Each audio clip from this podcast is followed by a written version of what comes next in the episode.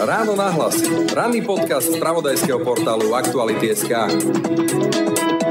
Prezidentka Zuzana Čaputová oznámila, že už nechce opätovne kandidovať na post hlavy štátu. Urobila to rok pred prezidentskými voľbami. To znamená, že vlastne týmto mandátom svoje pôsobenie na poste hlavy štátu končí. Odvodnila to nedostatkom síl a dodala, citujeme, neberte prosím moje rozhodnutie nekandidovať ako dôkaz toho, že sa so slušnosťou nedá uspieť.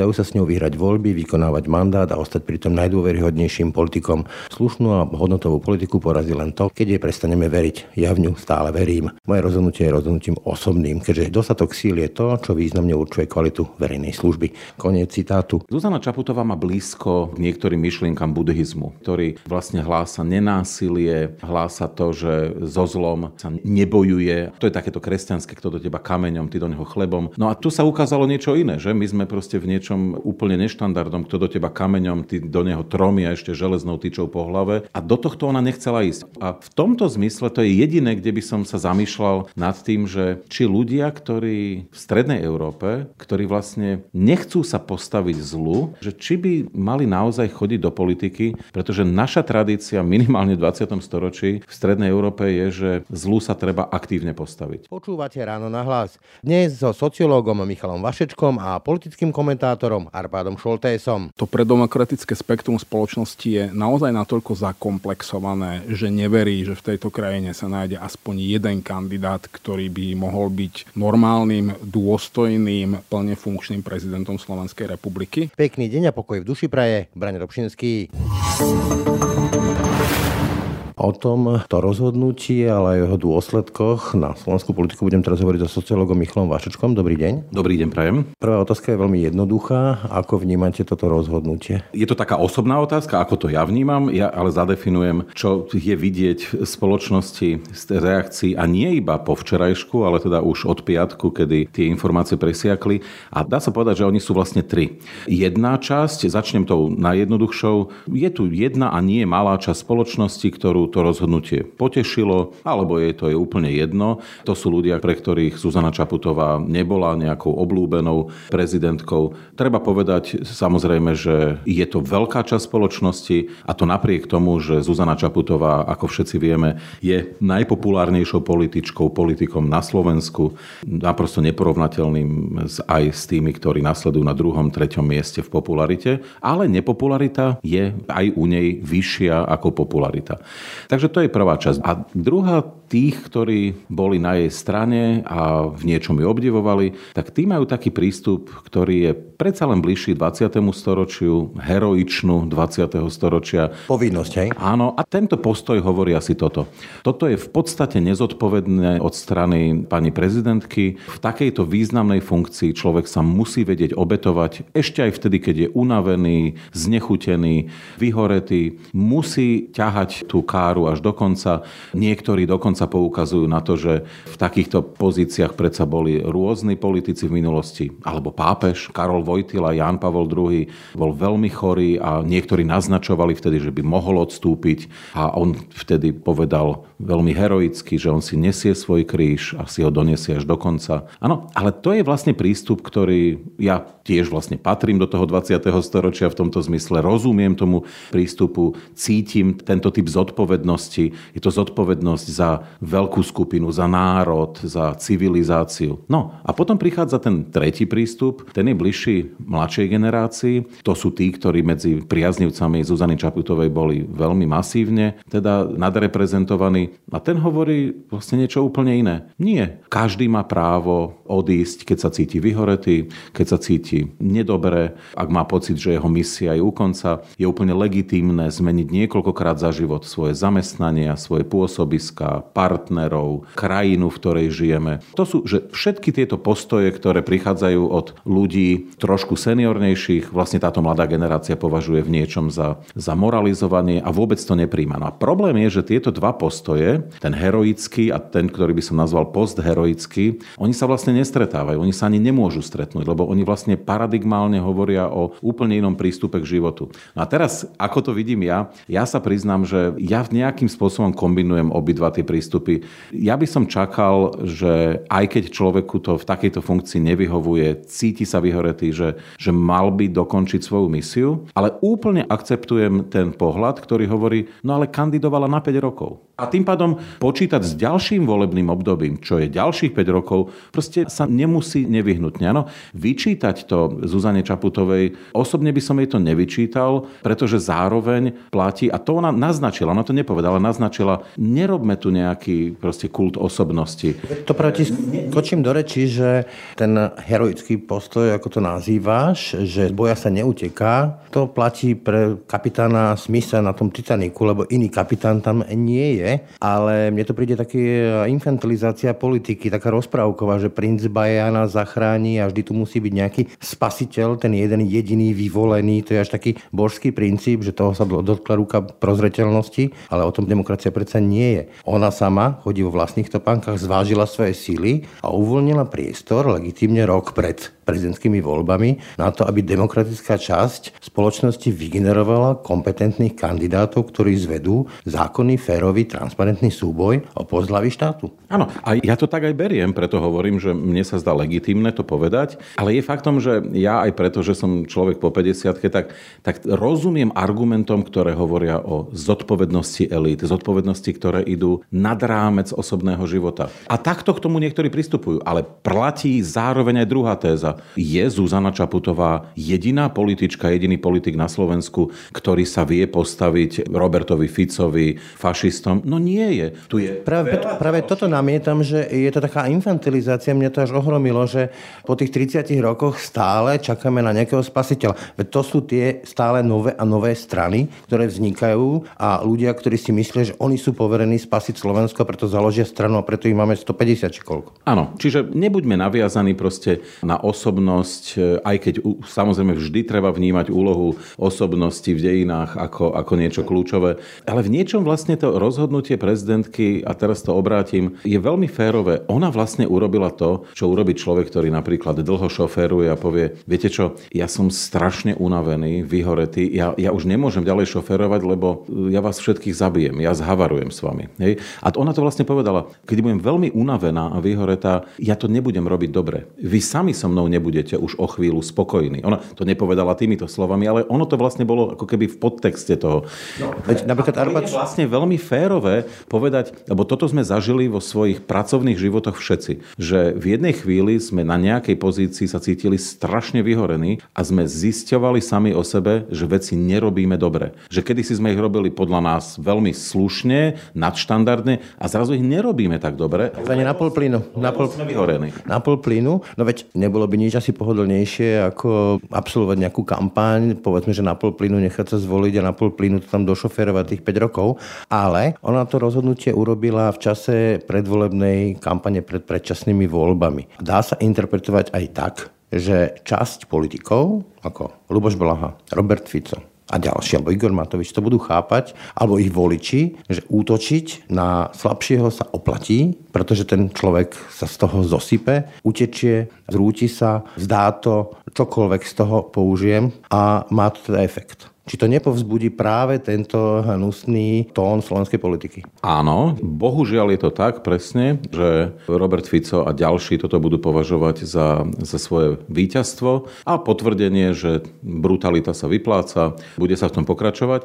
To, čo je na tom nepríjemné, je, že bude sa v tom podľa mojej mienky pokračovať silne voči ženám, pretože táto dimenzia tam je. Keby Zuzana Čaputová nebola žena, tak mnohé veci, ktoré ako na ňu útočí, útočili, by neboli. Nefungovali by tak dobre a tá perfídnosť e, rôznych útokov je práve to, že, že je to žena, že je to matka a bohužiaľ toto je nepríjemná vec, ktorá sa znovu a znovu bude opakovať. Viete Radičová to. Ale zároveň je tam aj druhá stránka mince, že teraz sa mnohí ľudia na Slovensku dozvedeli o veciach, ktoré nevedeli. Nie všetci vedeli, že Zuzane Čaputovej pod oknami v Pezinku o tretej nad ránom pochodujú nejakí ľudia, ktorí na ňu vulgárne vykrikujú a ktorých vlastne tá policia nejak neriešila, okrem toho, že ich legitimovala a poprosila ich, aby nerušili nočný kľud. Že boli nahlásené bomby u nej doma a že ju vlastne museli evakuovať. Že jej céry boli 24 hodín denne pod tlakom na sociálnych sieťach alebo, alebo dokonca pod priamými vyhrážkami. To všetko sa teraz verejnosť dozvie a ja viem, že sú ľudia, ktorí o tom nevedeli. Ale tiež treba povedať, že myslím si, že prezidentka o tom mala hovoriť. Mala proste povedať, že vážení občania, dnes sa cítim veľmi nevyspatá. Viete, lebo pochodovali mi pod oknami e, ľudia, ktorí na mňa vykrikovali niečo o tom, že som americká agentka a prípadne rôzne vulgarizmy. No a tiež to priniesie aj diskusiu serióznu do štruktúr riadenia krajiny, že do budúcna nemyslím si, že bude možné, aby ústavný činiteľ tohto rangu zostával vo svojom byte, v ktorom býva a nebol v nejakej štátnej vile, ktorá je chrániteľná. Hej? Mimochodom, e, vila niekde pri Slavíne je, je zničená, ale to sa dá samozrejme. Peniaze sme na to vyhodili, ale ja to skúsim posunúť. To, toto proste bude musieť prísť, že aby sa takáto situácia v budúcnosti neopakovala, bude treba doriešiť pozíciu manželiek, manželov, partnerov, partneriek a nejakým spôsobom zrejme aj meniť legislatívu, pretože to, čo sa stalo teda počas prezidentovania Zuzany Čaputovej, je vysoko neštandardné. Ja iba pripomeniem, že tie problémy, cez ktoré ona prechádzala a napríklad neujasnenosť pozície jej partnera, ktorý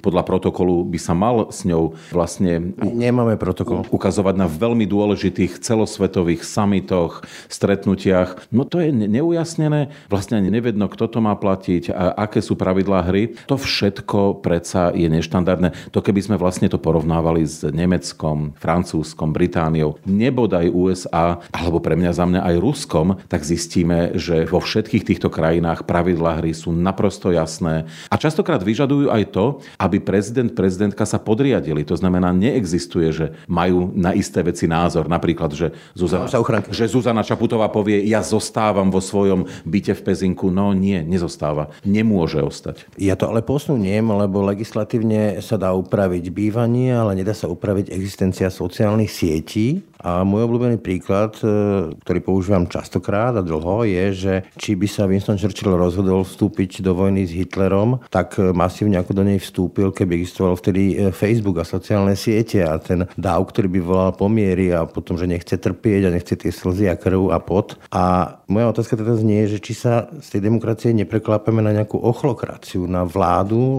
davu, ktorý proste linčuje kohokoľvek, kto mu vstupuje do jeho komfortnej zóny. Áno, slovenský Facebook je toxický. Ja nechcem vlastne hovoriť to, čo mnohí na to poukazujeme veľmi dlho. Tí politici sa ukazujú ako málo odolní a nemusia ujsť z boja, ale jednoducho kopírujú to, čo dáv chce. A potom sa tvária, že sú lídry. Áno, ale to naozaj je o systéme ochrany ústavných činiteľov. Znovu zopakujem, ľudia, ktorí vulgárne zaútočia na premiéra, prezidenta v rôznych krajinách sveta, vo Francúzsku, v Británii, vždy sa vyskytujú. V USA za 20. storočie prišlo k niekoľkým úspešným alebo neúspešným pokusom o atentát na prezidenta. Ale ja hovorím o systéme, že pokiaľ sa to začne diať, je nemysliteľné, aby ten systém nebol nastavený. Ja pripomeniem, to je pár dní dozadu, čo partner Zuzany Čaputovej, Juraj Rizman, na stráženom parkovisku si našiel e, zničené auto. To tiež mohlo prispieť. On proste prišiel večer domov a oznámil vo dverách e, svojej partnerke, prezidentke Zuzane Čaputovej, vieš, dnes mi zničili auto mimochodom. Žiadne iné auto v okolí nebolo zničené, iba to moje. To asi nebola úplne náhoda. No ale takýchto príbehov je tam viacej. No ale to sme vedeli. No ale zjavne nie všetci. Hej? A opakujem znovu, pokiaľ nevytvoríme systém ochrany ústavných činiteľov lepší ako máme, no tak sa to môže zopakovať. Hej? Nie každý je proste úplne teflónový, že zvládne všetko. A treba zopakovať, pretože protiargument, ktorý sa priniesol, ja veľmi pozorne som to sledoval, priniesli ľudia argumenty, že ale veď Michalovi Kováčovi uniesli syna, Andreja Kisku kriminalizovali, to predsa boli brutálne útoky v mnohých prípadoch. Áno, ale toto bolo niečo iné, pretože tam treba vnímať to, že tie útoky išli po veľmi perfídnej línii ako voči žene a voči matke. Hej? No práve cez tie deti voči matke. Ale to, to, práve, to práve hovorím, že táto doba vlastne prináša rozpad autorít, útoky autorít a dokonca, keď samotné autority, ústavní štátni činiteľi ako poslanci útočia na iné autority. To sa potom už potom preklapa na tú ochlokraciu, kde naozaj tí lídry sa tvária, že vedú dáv, ale v skutočnosti kopírujú to, čo ten dáv chce. Áno, a ja sa znovu vrátim, sa to nemusí všetkým pozdávať. Ja si spomínam, keď e, niektorí politici, a už ani nemám potrebu ich menovať, niekedy v 2016 začali demonstrovať pred e, domom a bytom Roberta Fica v Bratislave. Niektorí sme vtedy naznačovali, pozor, opatrne s týmto. Palica má dva konce. Palica má dva konce. Toto sa vráti aj z druhej strany, vráti sa to ešte brutálnejšie a plus má to aj ďalšiu dimenziu. Môžeme byť nahnevaní na konkrétnych politikov, ale pozor, tí ľudia majú nejaké rodiny, ktoré s tým nič nemajú. Ja som už vtedy, pamätám si, toto je 7 rokov dozadu, ja som upozorňoval, veď v tom byte žije aj syn Roberta Fica. To bol aj nebohý Paška. Žije tam syn Roberta Fica, my si môžeme myslieť o konkrétnom politikovi, čo chceme, ale jeho syn za to nemôže. On s tým nič nemá. A na toto treba pamätať. Nerobme to, čo tu robili komunisti počas normalizácie, že deti napríklad boli rukojemníci, alebo jednoducho sa používali rodiny príslušníci na to, aby sa manipulovalo niekým, aby sa zlomilo. Proste nikto nie je zodpovedný za svojich rodičov alebo starých rodičov. A nebolo toto práve to, o čom hovorila Zona Čaputová, keď hovorila, že nemá akoby dosť síl na tento typ objednávky, že dnešná doba, ona došla s tým spájaním spoločnosti minulosti. V tej kampani to bol taký empatický odkaz, súcitný a podobne. A zrazu tá spoločnosť jej ukázala zrkadlo, že asi tá objednávka je iná a chce možno nejakého razantnejšieho, keď to poviem o veľkých úvodzovkách, politika než je ona. Ja by som trošku oponoval. Ja som to nepočul v tom vyjadrení, že by povedala, že toto, že mala inú predstavu. Nie, ona povedala, som unavená, som v nejakým spôsobom vyhorená. V podstate povedala, myslím si, že za takýchto okolností by som to nerobila 100%. A keď niečo nerobím, urobím 100%, to nemá zmysel. Hej. Skočím do reči, len uh, evidentne napríklad Robert Fico si užíva tento typ konfliktov. To na ňom vidieť. Igor Matovič to. Ale to nie každému vyhovuje ten konfliktný spôsob fungovania. Áno, to potvrdzujem. No a tu je otázka, lebo Zuzana Čaputová má blízko, blízko k niektorým myšlienkam buddhizmu, hej, ktorý vlastne hlása nenásilie, hlása to, že so zlom proste sa ne, nebojuje, áno, ako sa hovorí, kto do teba, to je takéto kresťanské, kto do teba kameňom, ty do neho chlebom. No a tu sa ukázalo niečo iné, že my sme proste v niečom úplne neštandardnom, kto do teba kameňom, ty do neho tromi a ešte železnou tyčou po hlave.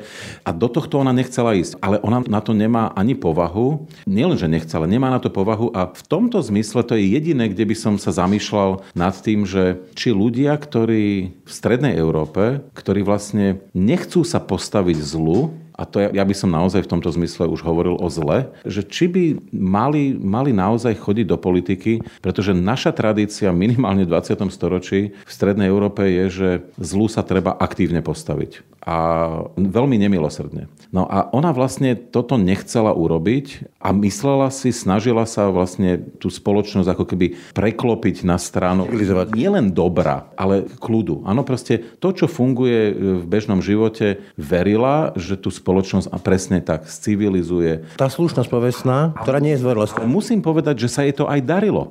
Že priniesla istý typ pokoja do spoločnosti, ktorý mal na mnohých vplyv. Ľudia minimálne o tom začali premýšľať, že sa naozaj politika nemusí robiť iba cez alfasancov, ktorí sú plní testosterónu a ukazujú sa ako pávy so svojimi perami a potom teda natvrdo na seba zautočia.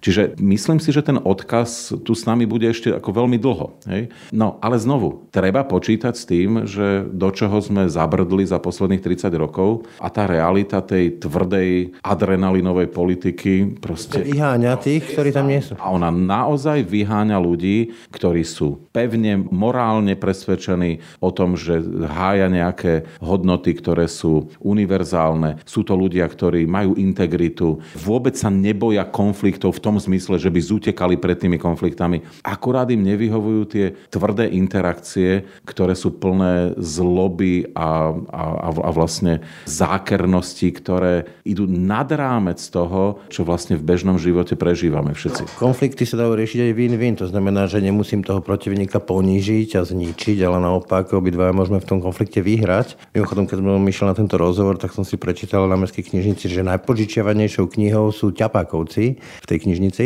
Možno tiež istá výpoveď, ale čo to podľa teba urobí v tejto predvolebnej kampani, tento oznam? Lebo napríklad Robert Fico či Igor Matovič, ale hlavne Robert Fico do istej miery stratia nejaký legitímny terč. Na druhej strane to môže poškodiť, alebo naopak pomôcť, neviem, progresívnemu Slovensku. Ako to čítaš ty?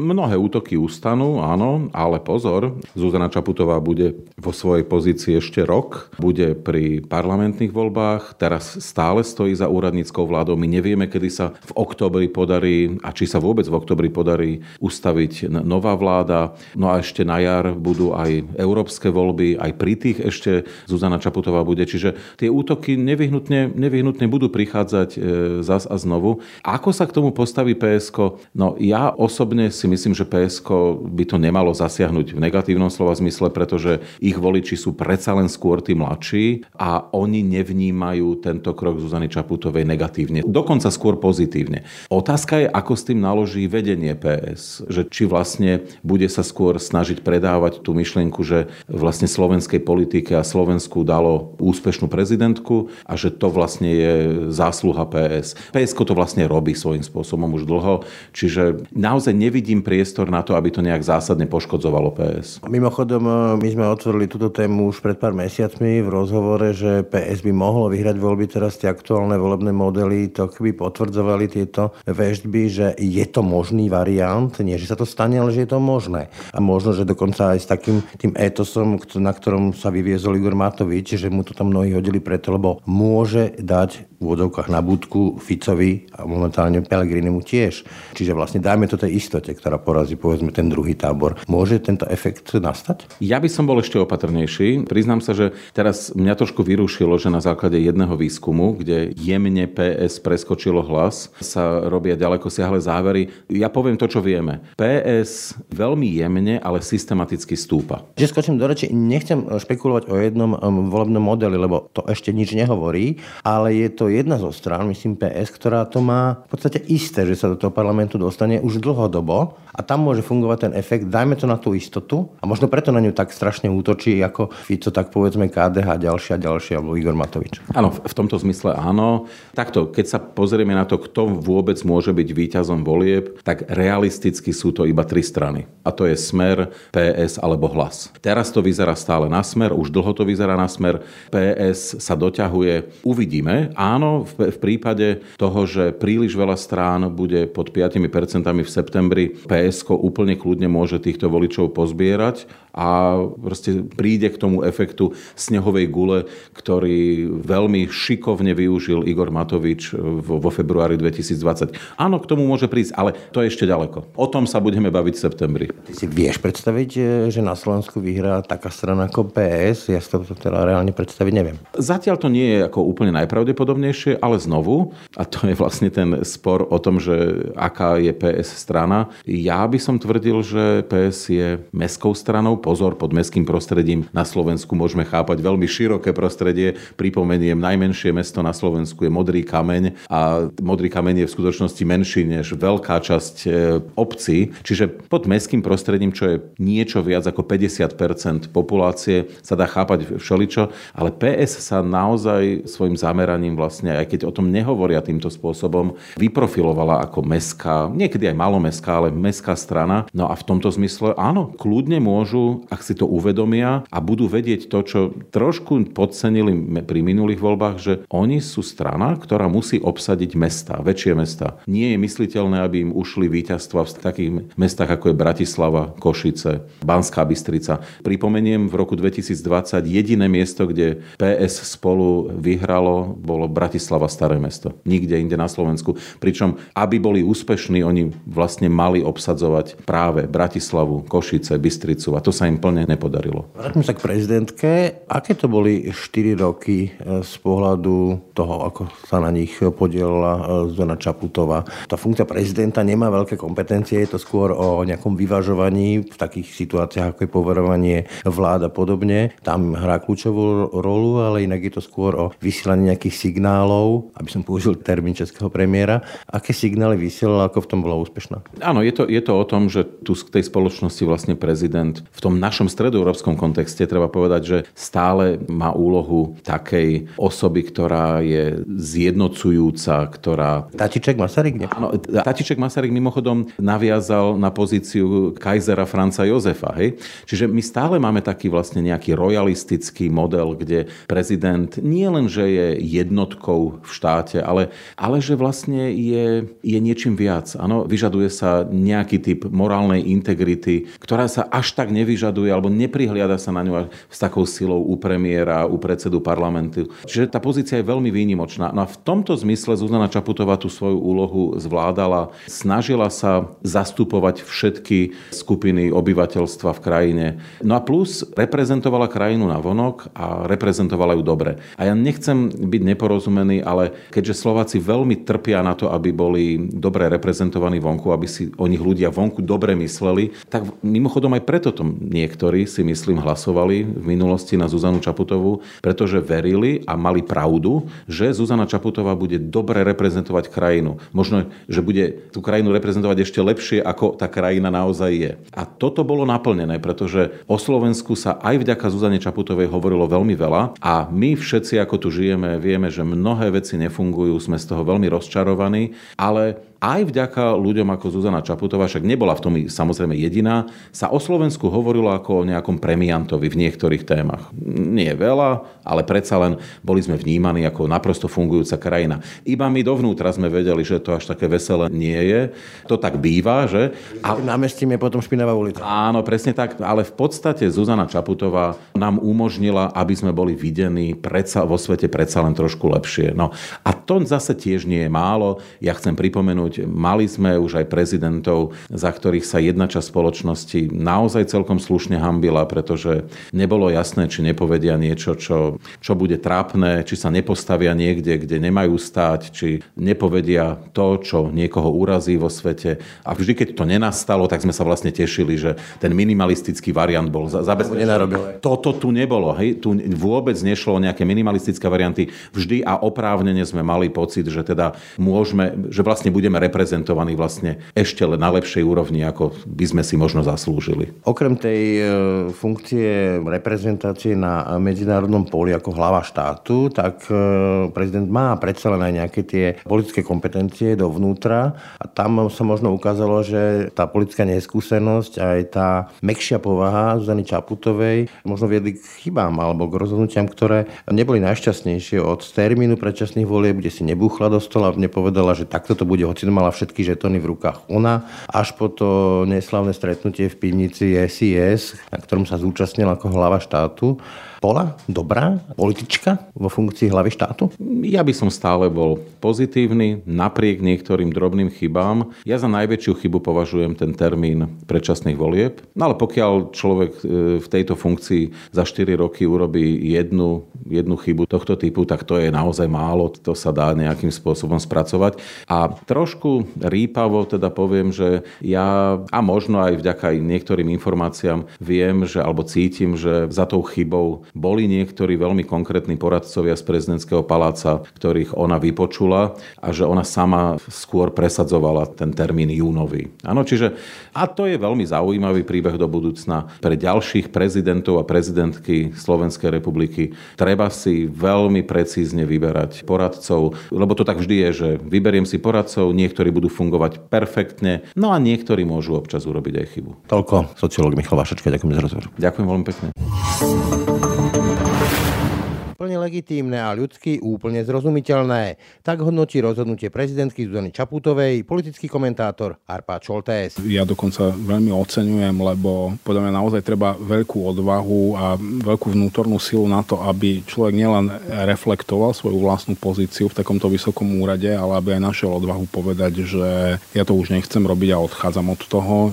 lebo by som to možno nedokázal robiť na plný výkon. A vážim si samotný ten úrad natoľko, že v ňom e, nezostanem prilepený na stolička a nebudem mu škodiť, keď nie som presvedčený o tom, že by som to aj naďalej dokázal robiť najlepšie, ako sa dá. Verejná funkcia nie je žiadne ľudské právo, je to voľba, aj byť politika je voľba. Na druhej strane je to isté vyslanie signálu a otázkou je, že čo tento signál, ktorý mnohí interpretujú ako útek z boja, hoci ono vlastne dokončí tento mandát, ktorý má a neuteká z boja, ne, neskladá funkciu, neabdikuje. A na druhej strane sa interpretuje toto rozhodnutie nekandidovať opäť ako zlý signál pre tú demokratickú časť spoločnosti alebo tú časť spoločnosti, ktorú stmeluje Zuzana Čaputová. Rozumieš tomuto defetizmu? Ja si skôr myslím, že tá tzv. demokratická časť spoločnosti by sa teraz mala hlboko zamyslieť nad tým, že či vôbec rozumie naozaj demokracii a nakoľko je demokratická, pretože demokracia predsa nestojí a nepadá na jednom nejakom silnom lídrovi, to je monarchia. To práve ma celkom fascinuje, že ako keby sa tu osud demokracie lámal na jednej osobe, akokoľvek kvalitnej, dobrej, empatické a čokoľvek ďalšie, ale demokracia je vlastne generátor osobnosti, mala by byť generátor osobnosti. Tu sa to však ale tak berie, ako keby týmto padala nejaká demokracia, alebo ako to chápať? V prvom rade demokracia stojí a padá na veľmi silných inštitúciách, ktoré dokážu odolať dokonca aj tomu, keď ich v danom okamihu nenaplňa úplne najvhodnejší človek, alebo povedzme, že nie je na šéfovskej pozícii práve ten najvhodnejší človek, čo tým nechcem povedať, že to by bola Zuzana Čaputová. Nenapadol napríklad Trump. Áno, napríklad videli sme to v Spojených štátoch, čo je naozaj tradičná dlhodobo zavedená demokracia a ten ten jeho prvý mandát e, inštitúcie ešte celkom s odsťou ustali a dokázali mu odolať, napriek tomu, že tam má teda prezident naozaj veľmi silné exekutívne právomoci, je to prezidentský systém, on reálne vládne a tie inštitúcie mu odolali. Neviem, ako by to v podobnom prípade dopadlo na Slovensku, ale ak by som sa mal teda vrátiť k Zuzane Čaputovej, no v prvom rade jej verejná služba nie je verejnosťou nárokovateľná,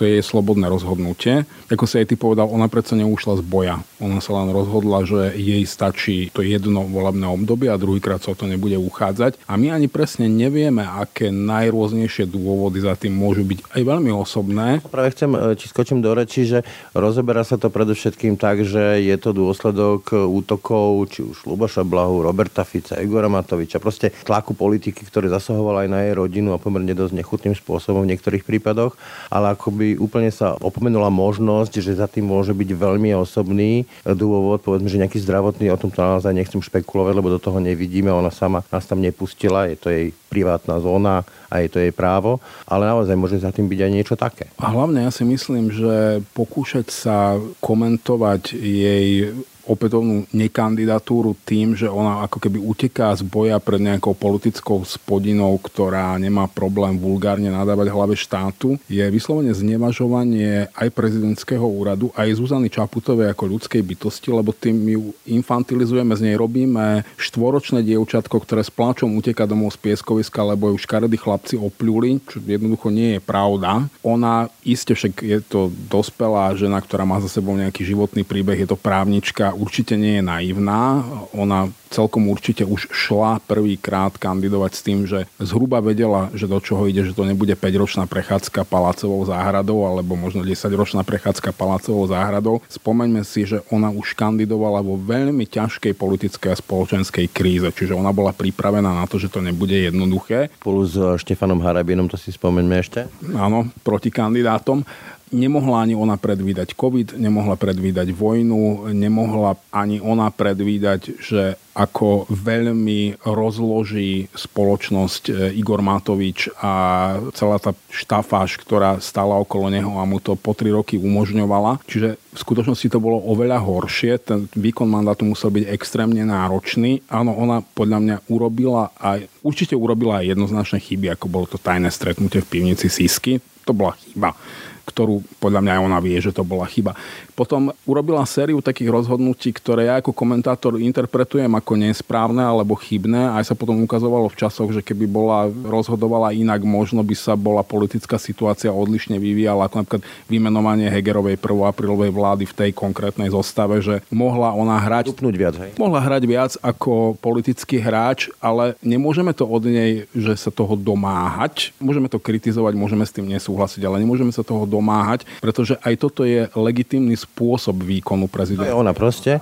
Ja len dodám ešte jedno rozhodnutie, aby som to posunul, ten termín predčasných volieb. Keby viac možno zatlačila, respektíve postavila si hlavu v tom dobrom slova zmysle, tak tie voľby by už boli. Áno, ale treba si spomenúť, že Zuzana Čaputová vyhrala prezidentské voľby ako veľmi nepravdepodobný kandidát, keď začínala. Ja sám by som na ňu vtedy nebol stavil väčšiu sumu, keď oznámila prvýkrát, že aj ona bude kandidovať. Ona širokej verejnosti naozaj nebola známa a vyhrala na tom, že ona odmietla taký ten vyprázdnený, cynický, prvoplánový politický marketing. Ona šla do kampane tým, že bola sama sebou. Aj takú agresivitu, ona bola pomerne dosť empatická, vysiela tie signály už kampaň. Áno, ona už v tej kampani hovorila, že ona chce upokojovať, stmeľovať, chce byť prezidentkou všetkých slovenských občanov bez ohľadu na to, že na ktorej strane názorovej barikády stoja. A tak ten mandát aj vykonávala. Čiže my by sme sa domáhali toho, aby ona bola niekým úplne iným, než kto kandidoval. My predsa vyčítame politikom predovšetkým to, že oni s niečím kandidujú a potom robia niečo úplne iné. No ona robí po celý čas to, s čím do tých volieb šla. Ja to oceňujem. Možno by iný typ prezidenta bol efektívnejší, ale to je to, čo hovorí aj ona. A ona to veľmi pekne povedala v rozhovore pre denník SME. Teraz to asi nezacitujem úplne presne do slova, ale ten zmysel toho si pamätám veľmi presne, že ona musela nájsť odvahu na to, aby odišla od toho, čím by mala byť, aby mohla byť tým, kým chce byť, alebo kým ona naozaj je. Podľa mňa sa to nedá jasnejšie povedať. Je celkom možné, že ona sama si uvedomuje, že v týchto ťažkých krízach to vyžaduje niekoho, kto dokáže byť energickejší a presvedčivým spôsobom energickejší, kto možno naozaj vie buchnúť pesťou po stole, kto naozaj je ten tvrdý politický hráč.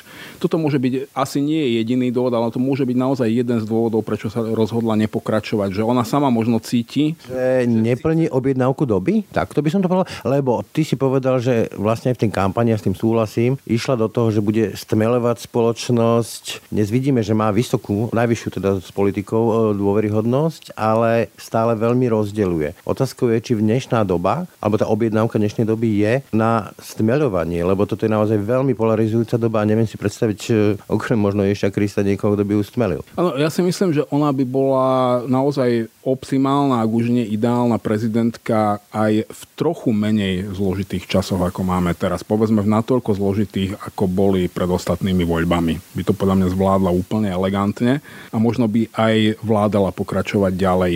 Ale naozaj je oveľa čestnejšie, férovejšie a v konečnom dôsledku aj racionálnejšie povedať, že ja nevládzem a keby som to šiel robiť ešte 5 rokov, tak to nebudem robiť tak dobre, ako treba. Nech to skúsi niekto iný. Je to férové, hej? Áno, je to fér, je to čestné, treba na to veľkú odvahu v tejto pozícii, ulici aj pred sebou samým si to priznať a potom sa postaviť pred ľudí a im to tak. Bolo by to veľmi pohodlné, akože ešte doklepať ďalších 5 rokov, aj keď to nechcem veľmi, ale tak pohodlné to môže byť. No nič jednoduchšie by pre ňu nebolo ako kandidovať a povedať si, že ani nebudem veľmi kampaňovať a keď ma nezvolia dobre a keď ma zvolia, no tak si to tam tých 5 rokov vysedím a budem to tak robiť akože na 50%, na 30%, ako sa mi bude zdať, že vládzem a nikto by s ňou nepohol, bola by tam a robila by to zlé a ona by sa subjektívne mala možno fajn, ale ona nie je ten typ, ktorý by s týmto vedel žiť. Čiže ja si myslím, že to treba oceniť, tento postoj. Ja aj z vlastnej skúsenosti viem, že niekedy to chce odvahu, aby človek odišiel od toho, čo považuje za dôležité, ale zároveň chápe, že by to možno niekto iný vedel robiť lepšie a treba mu otvoriť priestor a to ona, aj keby to nebol jej zámer, tak to urobila. A my sme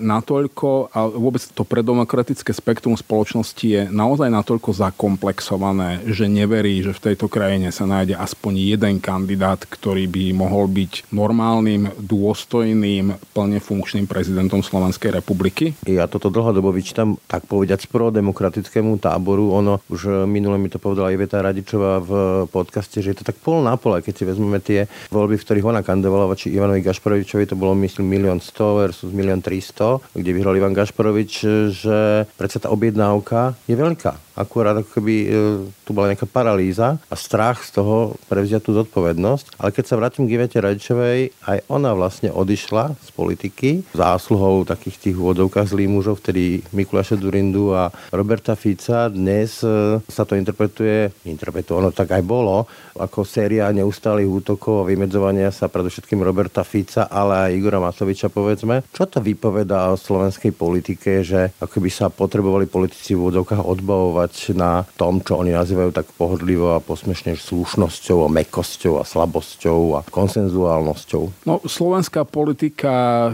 je prevažne priestorom duševných malorolníkov a rôznych mačov, nie veľmi kultivovaných ľudí. Oni naozaj v tej slovenskej politike dominujú. Zrejme to súvisí aj so spoločenskou objednávkou. Práve ti chcem skočiť povedať, že toto ľudia oceňujú. Keby to neoceňovali, tak to tí politici prestanú robiť. Oni veľmi dobre počúvajú s uchom na kolajnici, čo ľud chce a to aj plnia. Prečo to teda ľud chce?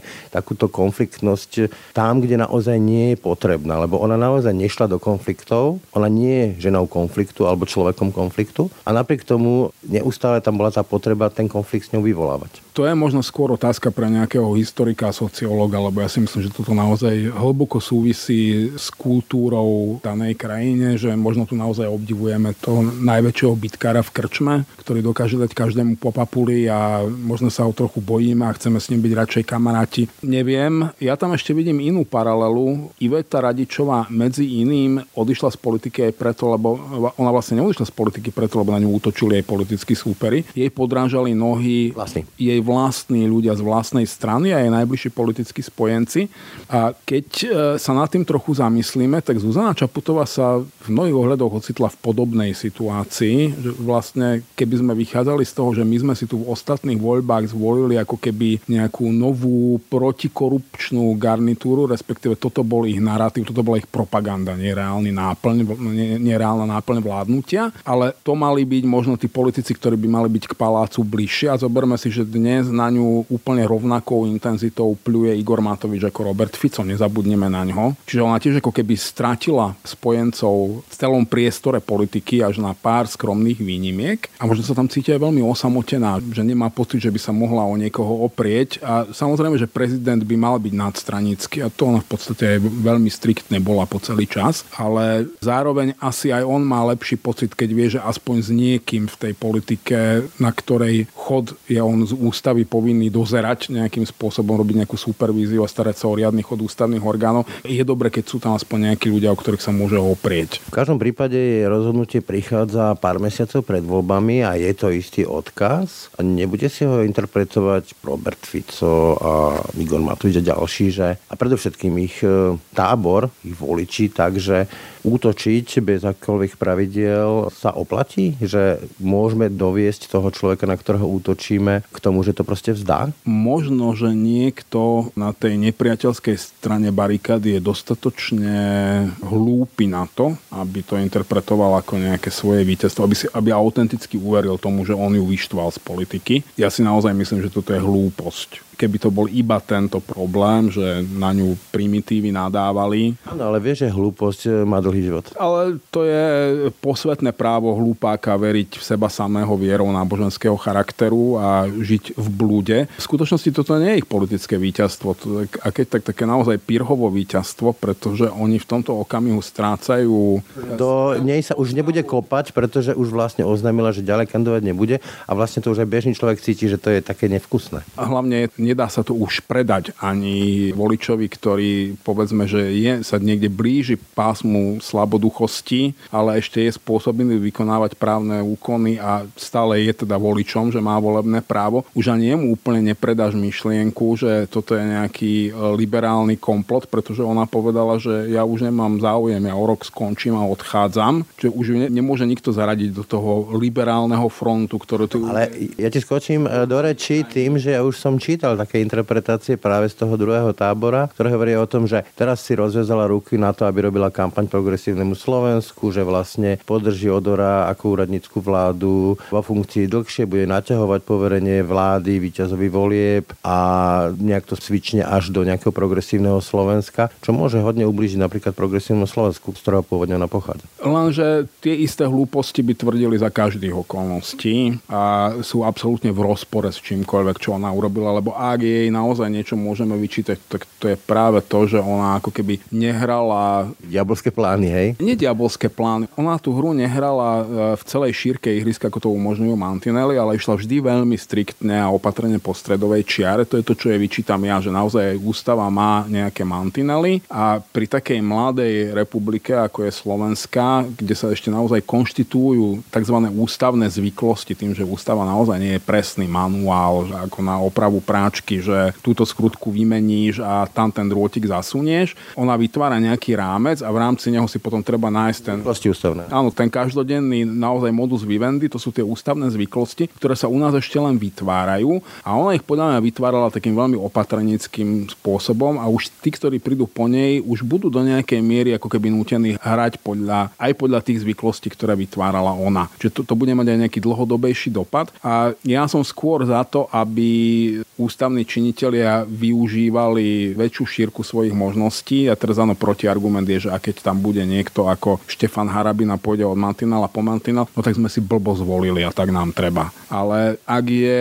zákonnou povinnosťou prezidenta republiky dohliadať na riadny chod ústavných orgánov a na, na to, aby ten štát naozaj fungoval, že on by mal byť vlastne najťažšou protiváhou v tom e, systéme demokratickom, pretože on má najsilnejší mandát, keďže je volený. Pomerne silný, lebo keď si zoberieme ten počet hlasov, tak je dramaticky vyšší ako Robert Fico alebo Igor Matovič a ďalší nás. Tak... Z parlamentných politikov a ona sa odmietla stať ako keby tou najťažšou protiváhou systému. Ona len tak veľmi zľahka vyvažovala, keď už to bolo absolútne nevyhnutné. A to nie je moja predstava výkonu prezidentského mandátu, čo ale absolútne nič neznamená, pretože mňa... Nie si prezident, áno. Ale veď... nezvolili, ani sa o to nikdy nebudem uchádzať, čiže môžem ja o tom mudrovať, ale to bola jej zodpovednosť. Bremeno nenesieš ty, ale veď napokon to bremeno sa otestuje veľmi výrazne teraz, keď prídu predčasné voľby a toho 1. oktobra vlastne bude mať v rukách to, koho poverí a ako to bude vlastne vyzerať s tým, kto bude vládnuť Slovensku a zostavením vlády. Vieme, už teraz o tom Robert Fico rád špekuluje, ale vieme napríklad v roku 98, že taký Vladimír Mečer síce vyhral voľby, ale bolo mu to nič platné, pretože vládu sa mu zostaviť nepodarilo. Ja som chcel dopovedať teda, že samozrejme ja na to môžem mať odlišný názor. Je to zodpovednosť a posvetné právo Zuzany Čaputovej a my vieme, akým spôsobom ona toto svoje právo využíva, že práve tým veľmi miernym, tým, že ona nejde od mantinelu k mantinelu, prečo by zrazu mala robiť niečo také. Oni, mnohí tí ľudia nie sú hlúpáci, ktorí sa snažia podsúvať tú myšlienku, že ona tu bude nejakým diktátorským spôsobom ťahať za nitky. To sú normálni propagandisti, ktorí úplne bohapusto klamú a zneužívajú situáciu. A opäť je ale na občanovi, ktorý je dostatočne kompetentný na to, aby mal volebné právo, že aké sprostosti uverí a keď sa podľa takej sprostosti zariadí a bude podľa nej vo voľbách hlasovať, tak potom v takej krajine bude žiť a s tým ani nemá cenu sa hádať. To je naozaj najväčšou výhodou demokracie je, že žiadna krajina nemá lepšiu vládu a lepší život, než aký si zaslúži. Občas, keď dobre naprší, tak môže, ale teraz otestujem tie tvoje hranice kreativity využívania ústavných funkcií, teda konkrétne hlavy štátu. Prídu voľby, keby prišiel povedzme Robert Fico s e, republikou ako koaličným partnerom, bola by to podľa teba legitímna vláda? Prešli voľbami, sú normálne legitímna politická strana, na druhej strane vieme, akú minulosť majú, vieme, aké politické postoje zastávali. Tam je možné, aby prezident povedal, tohto človeka si neželám, lebo keď mi prídete s takýmito ministrami, tak e, to povedanie ti nedám, pán premiér budúci. Ja si myslím, že odpoveď bola obsiahnutá v otázke, my vieme, čo sú zač. A ja by som nepodceňoval voliča, on vie, čo sú zač a keď im dáva hlas, nedáva im ho napriek tomu, čo sú zač, ale práve preto, čo sú zač. A ak príde Robert Fico s republikou a ja neviem, so Slovenskou národnou stranou, povedzme, s tým, že budú mať legitímnu väčšinu v parlamente, dúfajme, že aspoň je ústavnú, tak ja si myslím, že je povinnosťou prezidenta republiky dať im poverenie, lebo taká je vôľa suveréna, ktorým je ľud a volič, ktorý delegoval svoju moc na týchto ľudí. To je to, čo som práve povedal. Ak je toto vôľa voliča, že sa chce vzdať demokracie a žiť v nejakom autoritárskom štáte, nech sa páči. Lebo brať vôľu voliča rôznymi machináciami sa asi nedá. Nie, ja si myslím, že vôľu voliča môžeme jedine rešpektovať a tam tam už tieto politické hry nemajú svoje miesto. Ja som myslel skôr na to, že ona naozaj mohla povedať, povedzme, prvýkrát tej 1. aprílovej vláde, že v tejto zostave s Igorom Matovičom a Richardom Sulíkom vás páni nevymenujeme, pretože onedlho tu budeme mať ďalšiu takú istú krízu. Kiska to urobil v prípade, keď mu tam ponúkli mladého ráža a podobne. A tiež povedal Pelegrini mu, že vymení, inak to poverenie nebudeš mať. Áno, navyše tu už aj bola založená nejaká ústavná zvyklosť. Treba povedať, že ja teda Andreja Kisku vo všeobecnosti povedzme, že ľudský považujem za oveľa slabšieho prezidenta ako Zuzanu Čaputovú, ale vedel sa obklopiť ľuďmi, ktorí mu vedeli v týchto veciach praktickej politiky poradiť lepšie a bol asi predsa len pod menším tlakom lebo tá vtedajšia politická a spoločenská kríza zďaleka nebola taká zlá ako tá súčasná. Lebo ja si myslím, že Zuzana Čaputová určite o týchto veciach hovorila s množstvom ľudí, ktorými sa obklopila a ktorými si nechávala radiť. A ja si myslím, že všetci tí ľudia sú celkom určite, sú bez pochyby vzdelaní, inteligentní a boli v minulosti skvelí v niečom, čo robili, práve preto si ich vybrala, len nikto z nich predtým nerobil politiku a podľa mňa nikto z nich nemá ani štipku politického inštinktu. A to podľa mňa mohlo... To tam bol, tak napríklad odišiel Marian Leško. Áno, už odchod Maroša Leška bol taký prvý signál, že ten poradný zbor asi bude aj hlave štátu radiť nejakým spôsobom, ktorý možno nie je vždy úplne praktický a pragmatický. A mne sa veľmi páči hodnotové nastavenie pani prezidentky, len pokiaľ chce človek v politike presadzovať svoje hodnoty, tak to musí vedieť v praktickej rovine vykonať. A on sa nemusí spreneveriť svoj svojim zásadám a hodnotám na to, aby bol niekedy naozaj trochu pragmatickejší, trochu ráznejší. Lebo netreba si poprvé míliť, že slušnosť a zdvorilosť to sú dve úplne odlišné kategórie a človek môže zostať slušný, aj keď je niekedy trochu menej zdvorilý a človek môže byť veľmi zdvorilý a nemusí byť vôbec slušný. A to už púšťame trochu asi mimo. Heidrich tiež vedel hrať skvelé na husle a vôbec to nevypadá o tom, že to bol zver. Ale vrátim sa ešte k Myslel, že toto bol inak problém aj Ivety Radičovej a ona je tá žena politička, naozaj vôbec tá osoba, ktorú si ja v slovenskej politike najviac vážim, že ona presne toto pochopila, že ona tam išla s veľmi pevným hodnotovým nastavením, vedela, čo chce dosiahnuť, ako naozaj práve v protikorupčných veciach ona urobila obrovský kus práv. Zmeňovanie zmluv, doteraz to žijeme. Ale ona pochopila, že ona toto v slovenskej politike prakticky nedokáže presadiť, lebo to... Bola nie... homopolitikus, ako ne, Nemá na to osobnostnú výbavu, povedala, že odchádza z politiky a viem, že odvtedy ju veľakrát veľmi na ňu tlačili a ju lámali, aby sa do takej politiky vrátila a ona si dôsledne ďalej robí svoju prácu, ktorá je skvelá a odmieta to. A ja podobne čítam aj príbeh Zuzany Čaputovej, že ona si uvedomila, že ona predtým nebola úplne nikdy politička, bola skôr občianská aktivistka, venovala sa ľudským právam ako právnička, pochopila, že toto nie je jej ihrisko. Čiže inými slovami, keď sa pozrela zblízka do toho zrkadla politiky, tak zistila, alebo zistili obidve, že toto nie je šálka kávy, lebo tá slovenská politika je naozaj hodne drsná až nechutná. Ak by si mal jednou, dvomi vetami charakterizovať obdobie Zuzany Čaputovej, teda štvoročné zatiaľ ako prezidentky. Čo by si povedal? Ja by som zatiaľ naozaj nechcel bilancovať, ale jednou vetou podľa mňa urobila niekoľko zásadných chýb, ale boli to chyby, nie hriechy, nie zločiny a nikdy sa nespreneverila svojim hodnotám a tým, čo nám sľubovala, keď vstupovala do politiky.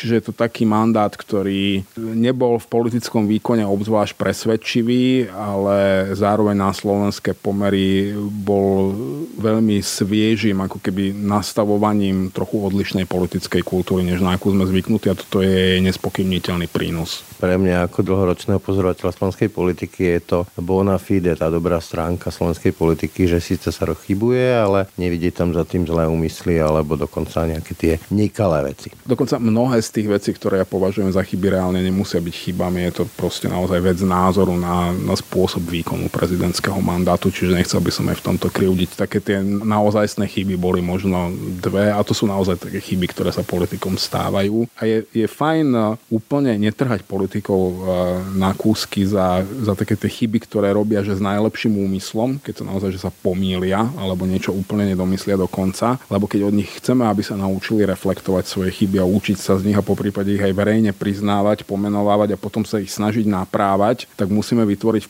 prostredie, v ktorom nie je samovražda povedať, že pochybil som. Ja Zuzane Čaputovej, ale to je naozaj predčasné, ona má ešte rok pred sebou, ale ja verím, že keď skončí svoj mandát, tak jej budem môcť nás úctivou poklonou povedať, že jej ďakujem za to, čo urobila a dajme teraz šancu niekomu inému. Tak a to už je z dnešného rána na hlas skutočne všetko. Pekný deň a pokoj v duši praje. Braň Robšinský.